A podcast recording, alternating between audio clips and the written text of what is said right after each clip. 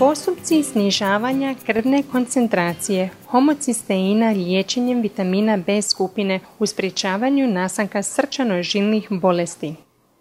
U kolovozu 2017. godine objavljeno je treće obnovljeno izdanje Kokrenovog sustavnog pregleda o postupcima snižavanja krvne koncentracije homocisteina vitaminima B skupine u sprječavanju nastanka srčano-žilnih bolesti, čestog uzroka smrti.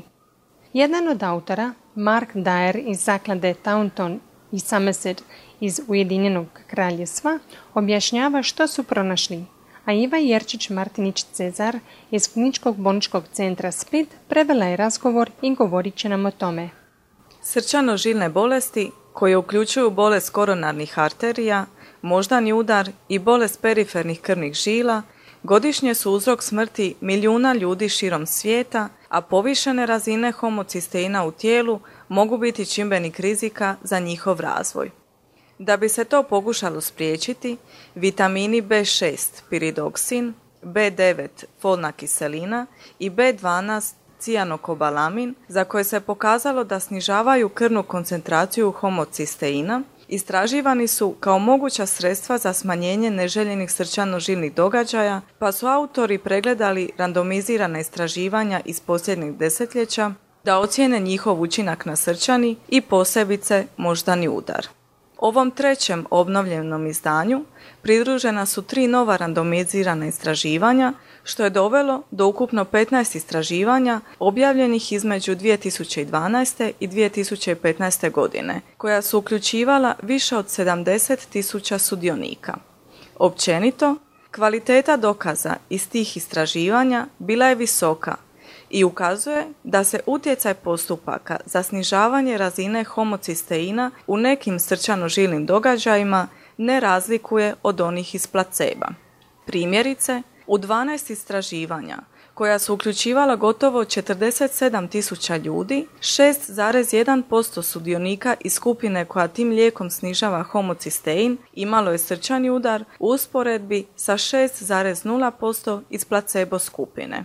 U 11 istraživanja s gotovo 45 tisuća sudionika proučavala se smrt neimenovanog uzroka, a stopa smrtnosti iznosila je 12,4% u skupini sa snižavanim homocisteinom nasuprot 12,3% u placebo skupini.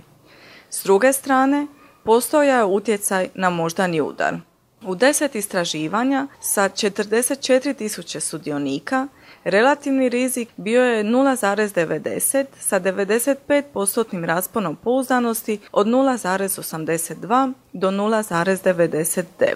4,6% onih u skupini sa snižavanim homocisteinom imalo je moždani udar u usporedbi s 5,1% u placebo skupini.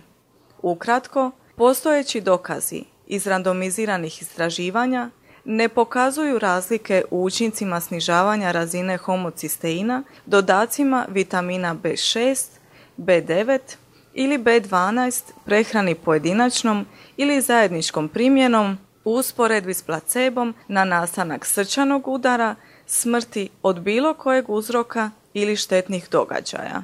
Što se tiče moždanog udara, postoji mala razlika u korist postupaka snižavanja razine homocisteina.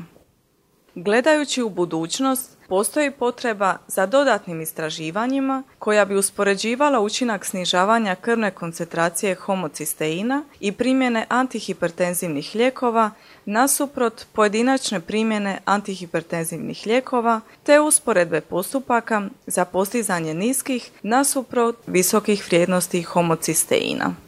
Želite li saznati više o postojećim dokazima i potražiti četvrto obnovljeno izdanje ovog Kokrnovog sustavnog pregleda, ukoliko postoje dodatne istraživanje, pronađite ih u Kokren knjižnici.